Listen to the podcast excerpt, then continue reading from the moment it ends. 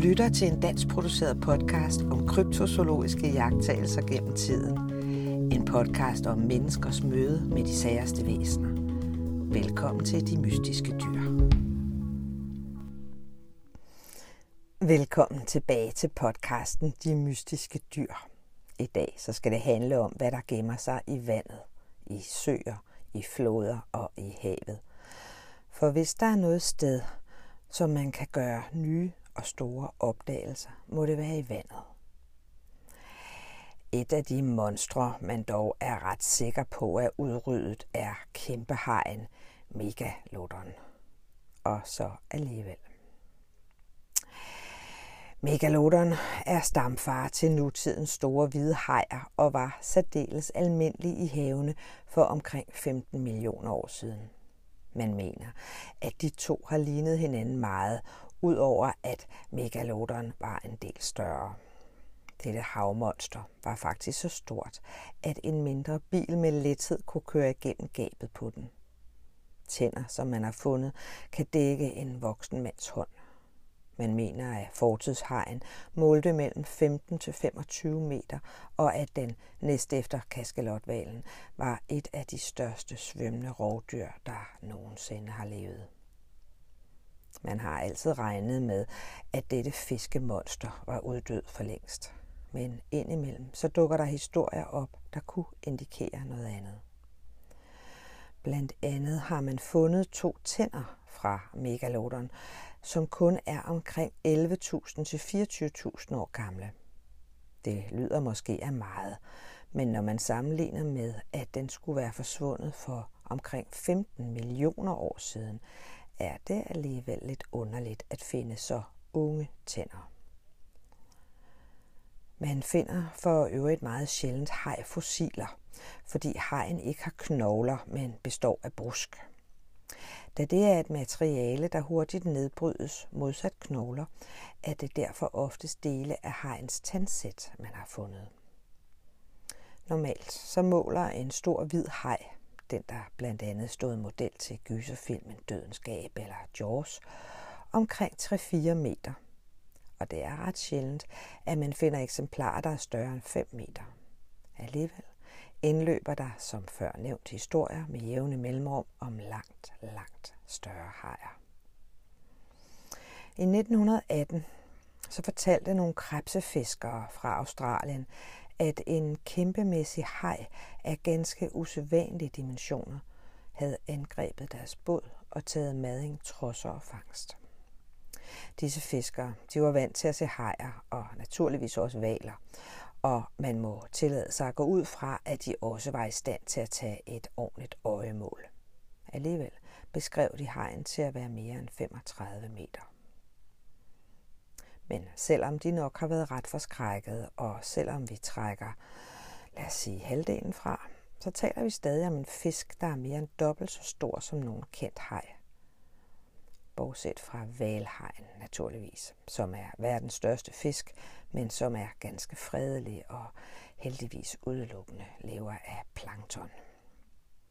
Fiskerne den dag må vel sige at være bekendt med havets fauna, og de fik sig en ordentlig forskrækkelse. Alligevel er det ikke særlig sandsynligt, at de forvekslede en haj med en anden fisk. Bagefter holdt de i hvert fald stedet på, at der havde været tale om en haj. Begge fiskere tog efter sigende fri et par dage, inden de atter gik på havet. De skulle nok lige tykke lidt på den oplevelse. Men vi opdager faktisk stadig nye hajer, og store hajer. I 1976 så trak man en totalt ukendt haj op af vandet ved Hawaii. Den var over 4,5 meter lang. Den vejede et ton og blev hurtigt døbt Mega Mouse, fordi den havde et imponerende stort gab. Den var totalt ukendt for videnskaben, men i årene efter har man fanget flere af dem. Blandt andet et eksemplar den 20. februar 1998 på Filippinerne. Løbende er den også siden jagttaget og fanget eksemplarer af den nye hajart. Kæmpegabet er nu ikke specielt farlig, da den lever af plankton, men drabelig ser den ud. Hvis nu de fiskere fra før i stedet havde sagt, at de havde haft et møde med Megamaus, så ville man nok heller ikke have troet på det. Og hvis man i tusind år, vis af år, kan overse en haj på knap 5 meter, hvad kan der så ellers ikke gemme sig dernede? En del havbiologer faktisk, de mener, at det ikke er helt usandsynligt, at megalodon stadig er et sted derude. Den store hvide fortidshej. Og i hvert fald så har man en rapport fra 1933, der insisterer på, at et kæmpemæssigt og mystisk bæst med en enorm brun hale blev spottet ved fransk Polynesien. I 2018 så dukkede der sære videoer op på nettet, der viste en usædvanlig stor og mystisk udseende haj, der til synlædende blev filmet på bunden af Marianergraven. Det er verdenshavets dybeste sted.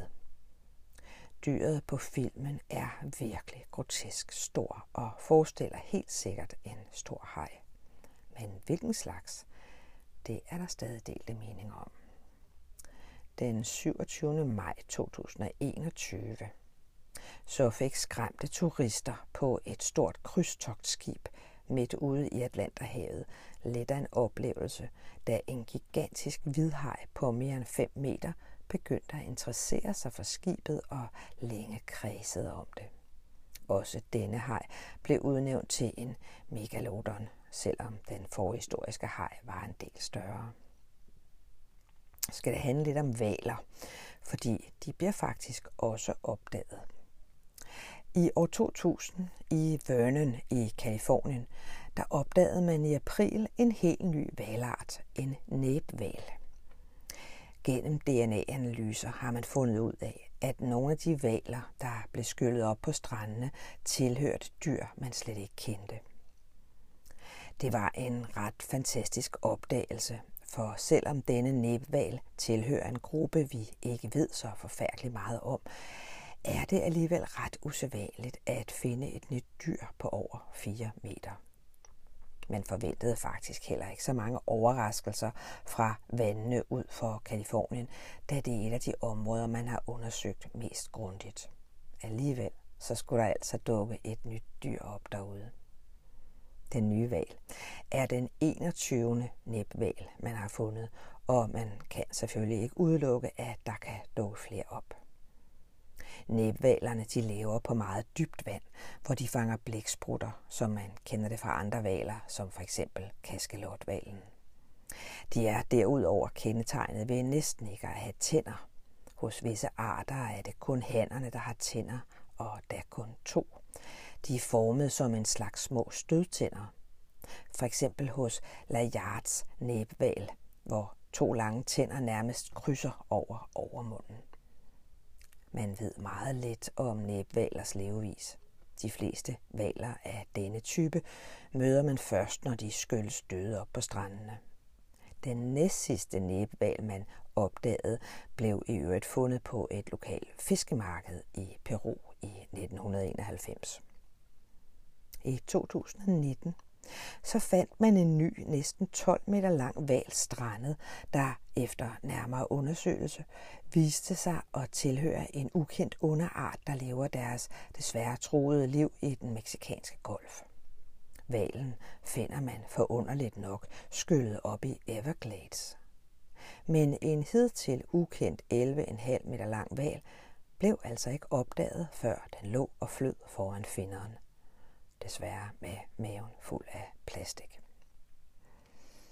Et andet havlevende dyr, noget mennesket er udryddet på kun 27 år, nemlig Stellers søko. Stellers søko var den største af søkøerne og blev først opdaget i 1741 i havet omkring Beringøen. Der var tale om en gruppe af vandlevende pattedyr, som muligvis oprindeligt stammede fra urelefanterne. Af form mindede Stellers søko om en stor fisk med en ro, rynket og hårløs hud.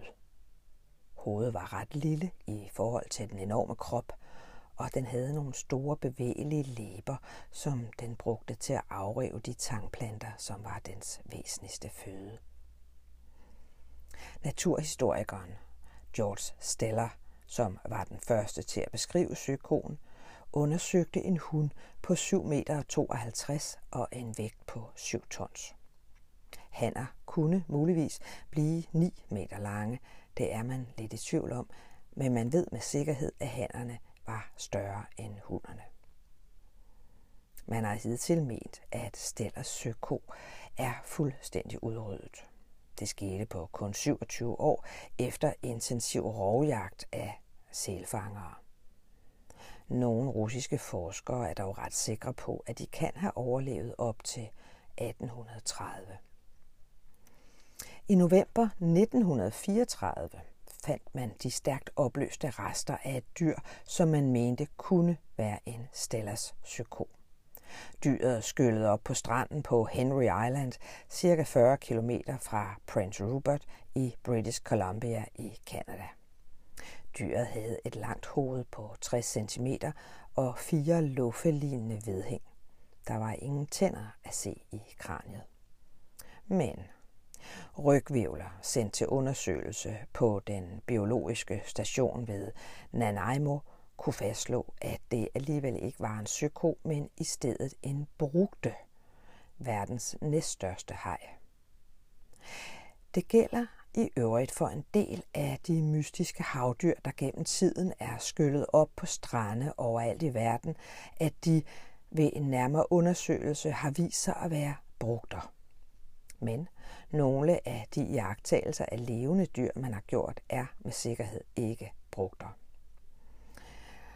I juli måned 1962 så så besætningen på valfangerskibet Boran omkring 10 mærkelige dyr i det lave vand ved Kap Navarin i den sydlige del af Anadyrbugten ved Rusland. Dyrene var alle mellem 6-8 meter lange og svømmede roligt rundt og græssede tang, ligesom man vidste, at Stellers søkør havde gjort det. Mandskabet var meget ophidset over at se et dyr, de ikke kendte, og diskuterede ivrigt, hvad det var, men kunne ikke blive enige. Om det virkelig var en gruppe af Stellers søkør, ved man af gode grunde ikke, da der ikke blev taget billeder ved den lejlighed. Men hvis de virkelig skulle have overlevet, er det i hvert fald en meget positiv nyhed til verden. Så skal det ellers handle lidt om blæksprutter. I 1873 så havde tre mennesker en særdeles skræmmende oplevelse ud for New Zealands kyst. De to fiskere, Daniel Squares og Theophilus Picot, var sejlet ud for at undervise Picots 12-årige søn i fiskeriets edle kunst. Knap var de kommet ud på havet, før de støtte på noget, de i første omgang antog for at være en stor bunke tang. Da en af mændene forsøgsvis stak i tangen med en bådshage, rejste en gigantisk tiarmet blæksprutte sig pludselig op af havet og strakte sine to meter lange fangerarme ud, som den øjeblikkeligt viklede om den lille båd og forsøgte at kendre. Vandet væltede i kaskader ind over reglingen. Mændene skreg og hamrede årene forgæves mod det overdimensionerede uhyre. En lang og frygtelig kamp udspillede sig blandt de rejseslagende mennesker, som kun kom tættere og tættere på uhyrets mund. Men den 12-årige dreng var ikke sådan at skræmme. Med en økse lykkedes det ham at hugge to af gribearmene over og om sider, efter noget, der må have forekommet og være en evighed, forsvandt det vældige uhyre i en sky af farvet blæk tilbage ned under vandoverfladen. Som et bevis på deres rystende oplevelse, tog de chokerede fiskere det, der var tilbage af den ene arm med til fastlandet, hvor den blev målt til mere end 6 meter, før omstrejfende hunde gjorde det af med den. En af de mest besynderlige skabninger, jorden endnu har fostret, må vel sige sig være kæmpe blæksprutten. Skar man den op og frityrestegte en af armene, vil en skive fra et voksent eksemplar være på størrelse med et traktordæk.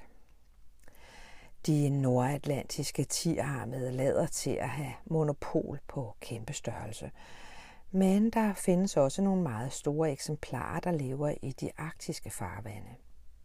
Man ved med sikkerhed, at de kan blive mere end 18 meter lange og veje op til flere tons. Blæksprutten er verdens største viruløse dyr, udstyret med dyreverdens største øjne på størrelse med fodbolde. De opholder sig på dybder op til 1500 meter og lever blandt andet af dyr, der udsender lys, ligesom ildfluer, og har derfor brug for et godt syn. Blæksprutten kommunikerer gennem farveforandringer i huden og kan udspy store mængder af farvet blæk, der kan forvirre en eventuel forfølger. Den tiarmede kendetegnes ved at svømme forlæns med tentakler og gribe armene rettet fremad. Den har en torpedoformet krop med 10 tentakler, hvoraf to af dem er betydeligt længere end de andre. Der kan sidde over 200 savtakkede sugekopper på størrelse med middagstallerkener på hver af dem. Det er et rovdyr, der med sit store næb, der kan minde lidt om en papegøjes, flænser sine ofre i små dele, som den derefter suger op gennem spiserøret, der i øvrigt passerer gennem hjernen. Da vi i dag kun kender de rigtig store blæksprutter fra opskyllede, strandede eksemplarer rundt om i verden, kan der indtil videre ikke siges noget endeligt om deres maksimale omfang. Vi ved altså, at den tiarmede kæmpe blæksprutte findes. Vi ved også med sikkerhed, at den store bror, kolos blæksprutten, lever derude. Men det er endnu ikke endeligt bevist, at den ottearmede kæmpe blæksprutte gør. Dog er der efterhånden så meget, der tyder på det, at flere og flere forskere stiller sig positive over for tanken om en kæmpemæssig ottearmet blæksprutte et sted derude ottearmede blæksprutter. De svømmer i ryg og baglæns med deres pæreformede krop, forrest og deres otte arme rettet bagud. Alle ottearmede blæksprutter har giftkirtler, der lammer eller dræber deres bytte. De giftigste, man på nuværende tidspunkt kender, er nogle ganske små, blåringede blæksprutter, som kun er omkring 100-150 mm i armspand. Begge afgiver en neurotoktisk gift, der er så stærk, at et enkelt bid kan dræbe syv mennesker, ifølge forskere på Commonwealth Serum Laboratories i Melbourne. I 1954 så blev en svømmer bit af en af de små blæksprutter ved Darwin ud for Australiens kyst, og han døde mindre end to timer efter at være blevet bragt på hospitalet et par år senere, i 1968, dræbte et bid en 23-årig ung mand, der gik i et ganske lavt klippebassin nær Sydney i Australien. I dette tilfælde indtrådte dødsfaldet inden for en time. Der har været flere registrerede tilfælde med dødelig udgang forbundet med disse små væsner, men heldigvis også episoder, hvor offrene er kommet sig efter endt lægebehandling. Det mest problematiske er næsten, at selve bidet ofte ikke registreres, men først opdages, når symptomerne begynder at indfinde sig. Som regel opleves der en tørhed i munden og et udpræget synkebesvær, efterfulgt af opkastninger, svigtende syn og lammelser i store dele af kroppen. Det er klart, at jo hurtigere et offer kommer under behandling, desto større er overlevelseschancerne naturligvis. Der findes i dag mere end 500 kendte arter af blæksprutter, og det er på ingen måde usandsynligt, at der stadig lever arter i dybene, vi bare ikke er stødt på endnu. Blæksprutten er faktisk et af de dyr, vi stadig ikke ved så forfærdeligt meget om. Selvom den verden over bruges som forsøgsdyr i laboratorier, frityrestejes og spises, og at der næsten hvert år findes store eksemplarer skyllet op på strande, er der stadig meget, vi ikke ved. Det var jo en dansk forsker, der opdagede, at det savnomspundne havuhyre kraken, som sømænd i århundreder har frygtet så meget, faktisk eksisterer og viser sig at være en 10-armet kæmpe blæksprutte. Valer, de spiser blæksprutter, det ved vi. Spiser blæksprutter valer? Blæksprutter i alle størrelsers værste fjende, det er kaskalotvalen. Den kan veje omkring 30 tons og tage et temmelig stort bytte. Men øh, nogen mener faktisk, at de største blæksprutter også kan tage valer. I 1875 observerede besætningen på barken Pauline en kaskelotval, der angiveligt blev omklamret af et slangelignende uhyre. Besætningen rapporterede, at søslangen om sider trak den døende val med sig i dybet. Mere sandsynligt er det måske, at valen har været i armene på en kæmpe blæksprutte. Man har da også fundet valer, typisk kaskelotvaler, med kæmpemæssige ar på siden, som efter kampe med enorme blæksprutter. Problemet er bare, at sådan nogle ar, de vokser i takt med dyret selv, og derfor ikke kan bruges som et endegyldigt bevis på blækspruttens størrelse, fordi måske var valen en unge, da den blev angrebet. Det kan man jo ikke vide med sikkerhed. Men sømænd, de har gennem århundreder fortalt skrækindjagende beretninger om mødet med disse havets giganter. De fleste forskere har trukket på skuldrene og henvist historierne til samme kategori, som de tildeler søslanger og havuhyre, væsner som sømænd jo også er berømt for at på øje på indimellem. En oplevelse fortæller om en US atomubåd, der måtte vende om og sejle tilbage til havnen kort efter start, fordi sonarsystemet pludselig viste sig ud af drift. I dok fandt man ud af, at gummibelægningen var flået af skroget, og store kroge fra en kæmpe blækspruttes tentakler blev fundet på resterne. Når en blæksprutte kommer op til overfladen, så kan dens lange arme måske også forveksles med en søslanges hoved og hals. Og nogle gange er det måske en kæmpe blæksprutte, sømændene har set på åbent hav og i forvirringen forvekslet med et havuhyre. Men hvis det er sandt, at skibe gennem tiden er blevet overfaldet af kæmpe blæksprutter, så må der også leve kæmpemæssige ottearmede et sted derude. En øh, gigantisk ottearmet var formodentlig også ansvarlig for forliset af den 152 tons tunge skåndert Pearl ud for den bengalske havbugt i 1874. Besætningen på en nærliggende damper så redselslagen til, da en kæmpe blæksprutte bordrede Pearl og et øjeblik efter gav skibet så meget slagside, at det sank med det meste af besætningen ombord. Damperen Strathoven satte øjeblikkeligt redningsbåd i vandet og nåede at bjerge fem af mandskabet. Heriblandt kaptajnen, der kunne fortælle, hvordan blæksprutten havde trukket flere af besætningsmedlemmerne over bord, før hele skibet få minutter efter sank. Flere gange er mennesker bevisligt blevet angrebet af store blæksprutter. I 1941 blev det engelske torpedoskib Britannia sænket af et tysk fly i Atlanten, og de 11 overlevende klamrede sig til en lille redningsflåde, mens de ventede på undsætning. Pludselig viste en sulten kæmpe blæksprutte sig ved overfladen, og her så de skrækslagende overlevende, hvordan en af deres kammerater blev trukket i dybet. I 1944, altså tre år efter, blev den kanadiske dykker Ralph Wood angrebet af en ottearmet blæksprutte, og kun fordi han havde medbragt en kniv og formået at skære armene over, der havde grebet fat om hans ben, undgik han med nød og næppe at blive fødet for en lækker sulten blæksprutte at blæksprutter absolut ikke er dumme bløddyr, det vidner følgende historie om. En fisker fra Bermuda, John P. Ingham, han fik i 1984 en idé, der skulle skaffe ham en ny og bedre indtægt. Han ønskede at omlægge sin nuværende forretning til krabbefiskeri, og ikke bare almindelige krabber. Det han ville, var at fange de rigtig store eksemplarer. Han konstruerede nogle fælder, som han ville bruge på en dybde af 1800 meter, hvor han mente, at de store og indbringende krebsdyr gik.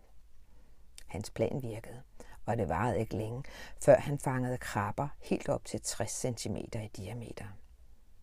Nu fik han for alvor blod på tanden og skyndte sig at bygge nogle endnu større fælder. De fælder, han nu byggede, de var lavet af solidt metal og vejede mange kilo. De var 180 gange 240 cm lange og 120 cm dybe og skulle vel være store nok til selv de største krabber. Sidst i august begyndte der pludselig at ske underlige ting på havet. Først så mistede han til sin store ærgelse en af sine fælder, da kablet til det simpelthen blev revet over. Undrende trak han resterne op, man kunne ikke finde en fornuftig forklaring på, hvad der var sket. Den 3. september, få dage efter, kastede hans besætning atter fælder i vandet. Da den sidste var mindre end 600 meter nede, var der pludselig noget, der stansede dens videre fremfærd, rykkede i kablet den modsatte vej og voldsomt flåede over. Også den fælde mistede han. Så den 19. september satte Ingham en fælde på 850 meters dybde. Atter en gang fik noget fat i den, og ikke engang med motoren i bund kunne skibet flytte sig. Fiskerbåden var udstyret med sonaranlæg, og Ingham brugte det, mens de sejlede hen over fælderne. På havbunden så han tydeligt en pyramideformet silhuet omkring 15 meter høj, der havde viklet sig rundt om den ene fælde. Mandskabet, der alligevel ikke kunne komme ud af stedet, besluttede sig til at afvente, hvad der ville ske, med motoren tændt, parat til at sejle, så snart de kunne se deres snit til sig. Efter cirka 20 minutter, så fik Ingham en følelse af, at båden flyttede sig. Han tjekkede sine instrumenter og kunne se, at det faktisk var tilfældet. Båden flyttede sig mod syd med cirka en knop i timen.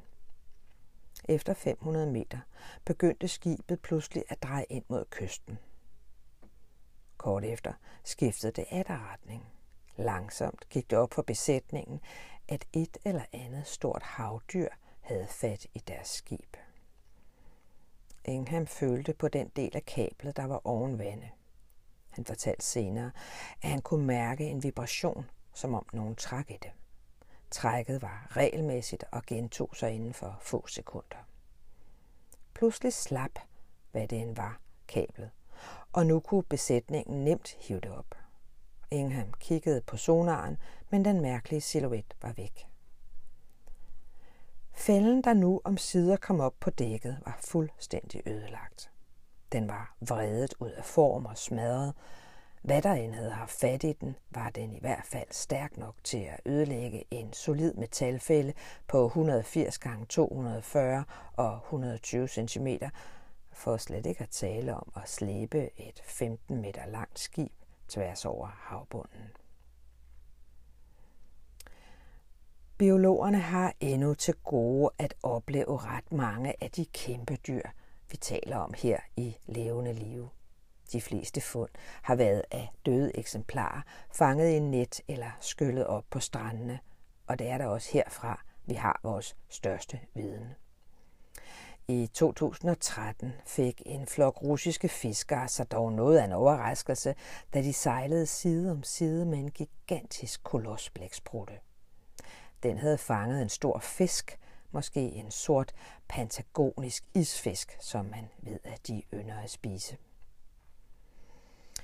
I 1896 så skyller et mærkeligt kadaver op på St. Augustinstranden i Florida. Kroppen, der skyllede op med tidevandet, tiltrak sig blandt andet opmærksomhed fra Dr. David Webb fra det lokale videnskabs- og historiesamfund. Han overtalte lokalbefolkningen til ikke at ødelægge kadaveret, før han havde fået lejlighed til at undersøge det. Dyrets krop var delvis nedbegravet i sandet og meget svært at trække fri. Om sider lykkedes det dog at slæbe det 12 meter op på stranden, hvor Dr. Webb kunne undersøge det nærmere. Dr. Webb fik meget hurtigt den tanke, at der var tale om en ottearmet blæksprutte af helt ukendte dimensioner. Kroppen alene var 6,5 meter lang og 2 meter bred. Huden var næsten 10 cm tykt og kunne modstå et øksehug. Men selvom man godt kendte til enorme tiarmede blæksprutter, havde den etablerede videnskab endnu aldrig accepteret, at de ottearmede kunne opnå samme størrelser, og dette kadaver mente Webb måtte veje mellem 6 og 7 tons. Webb han var selv overbevist, og han sendte mange breve til professor øh, W. A. Dahl fra Nationalmuseet i Washington for at underbygge sin teori og medsendte adskillige vævsprøver. Efter en kort forhandling, de lærte imellem på universitetet, så vendte man tilbage til Webb og erklærede, at det opskyllede kadaver tilhørte en val. Desuden konkluderede man, at man ikke kunne afse ressourcer til at sende en mand til Florida for nærmere at undersøge kadaveret. Dr. Webb var naturligvis meget skuffet og holdt til det sidste på, at der var tale om en ottearmet blæksprutte, og det var sådan en, han havde undersøgt. Sådan stod sagen i mange år. Men i 1970, mere end 75 år efter, at den kontroversielle sag startede, blev Dr. Webbs prøver fundet af to professorer i cellebiologi fra Universitetet i New York, Joseph Ganero og F. F.G. Wood, der havde læst om det i en gammel avis. Gennaro han undersøgte prøverne i et mikroskop og kunne med det samme konkludere, at det i hvert fald ikke stammede fra en val, og at der heller ikke var tale om en tiarmet blæksprutte. Mens Gennaro kiggede på prøverne, så undersøgte Wood de tilhørende dokumenter. Han opdagede, at der havde været tentakler i sandet, og at nogle af dem stadig havde været fæstnet til kroppen, da dyret blev fundet. En lokal beboer ved navn Wilson skulle efter sigende have fundet en arm på 9 meter vest for kroppen og yderligere tre andre syd for. Der måtte simpelthen være tale om en ottearmet kæmpe blæksprutte, konkluderede de to forskere og slog fast, at den savneromspundne ottearmede blæksprutte virkelig eksisterede. Dele af den videnskabelige verden er dog stadig ikke helt overbevist. Selvom der gennem årene er indløbet mange rapporter om ottearmede kæmpeblæksprutter skyllet op på strande verden over, så vil videnskaben stadig rigtig gerne se et levende eksemplar, før de giver sig, og ikke bare de sædvanlige strandvaskere. Så når det gælder de ottearmede kæmper, så stiller dele af den zoologiske verden sig altså stadig afventende. Tak fordi du lyttede med i dag. Næste gang bliver vi i det våde element og skal kigge på regulære søslanger og havuhyre. For mennesker har gennem århundredvis insisteret på at have set og mødt de særste væsener. Men ikke alle har overlevet mødet.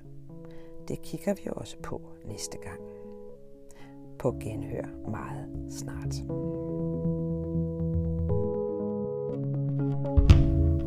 Du har lyttet til podcasten De Mystiske Dyr. En dansk produceret podcast om kryptozoologiske mysterier gennem tiden. Skabt og fortalt af Michael Rosenkilde. Musik Karl Frøkær Jensen. Jeg håber, at du har lyst til at lytte med igen næste gang.